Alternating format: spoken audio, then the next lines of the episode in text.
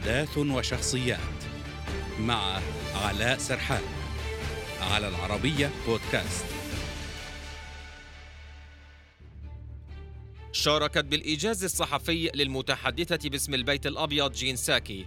أثارت الفضول لدى الكثيرين للتعرف على هويتها لكونها مسلمة وترتدي الحجاب.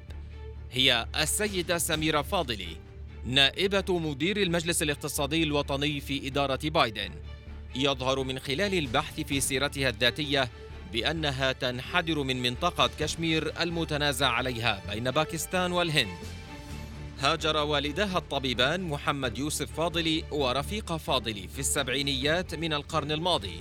حاصلة على بكالوريوس في العلوم الاجتماعية من كلية هارفارد بتقدير امتياز.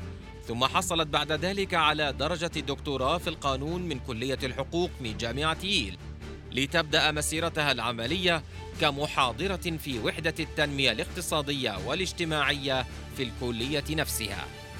التحقت فاضلي بوزارة الخزانة الأمريكية لتعمل على القضايا المتعلقة بمؤسسات التمويل الجماعي وتمويل الإسكان والأعمال الصغيرة. كما كانت أيضا مستشارة أولى ورئيسة موظفي وكيل وزارة الخزانة للشؤون الدولية.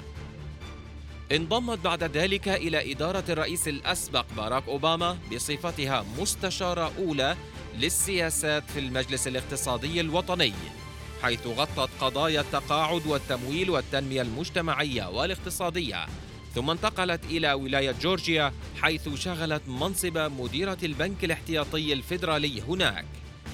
تمتلك فاضلي مسيرة أخرى في مجال حقوق الإنسان. فقبل شغلها مناصب مهمة في مختلف الإدارات الأمريكية.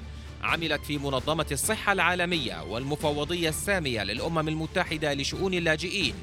كما شاركت في مهام عديدة مرتبطة بالحرية الدينية وحقوق الإنسان الدولية في فلسطين وكشمير وباكستان. هي أم لثلاثة أطفال وواحدة ضمن عشرين موظفا في إدارة بايدن أصولهم كشميريين أو هنود. شقيقتها أيضا محامية وهي ناشطة في حقوق مسلمي كشمير. ورغم أن سميرة فاضلي لم تولد في كشمير فإن صلتها بالإقليم قوية حسب عائلتها حيث حرصت على زيارته مرات عدة. رغم أن زياراتها قلت في السنوات الأخيرة بسبب انشغالها بمسيرتها المهنية.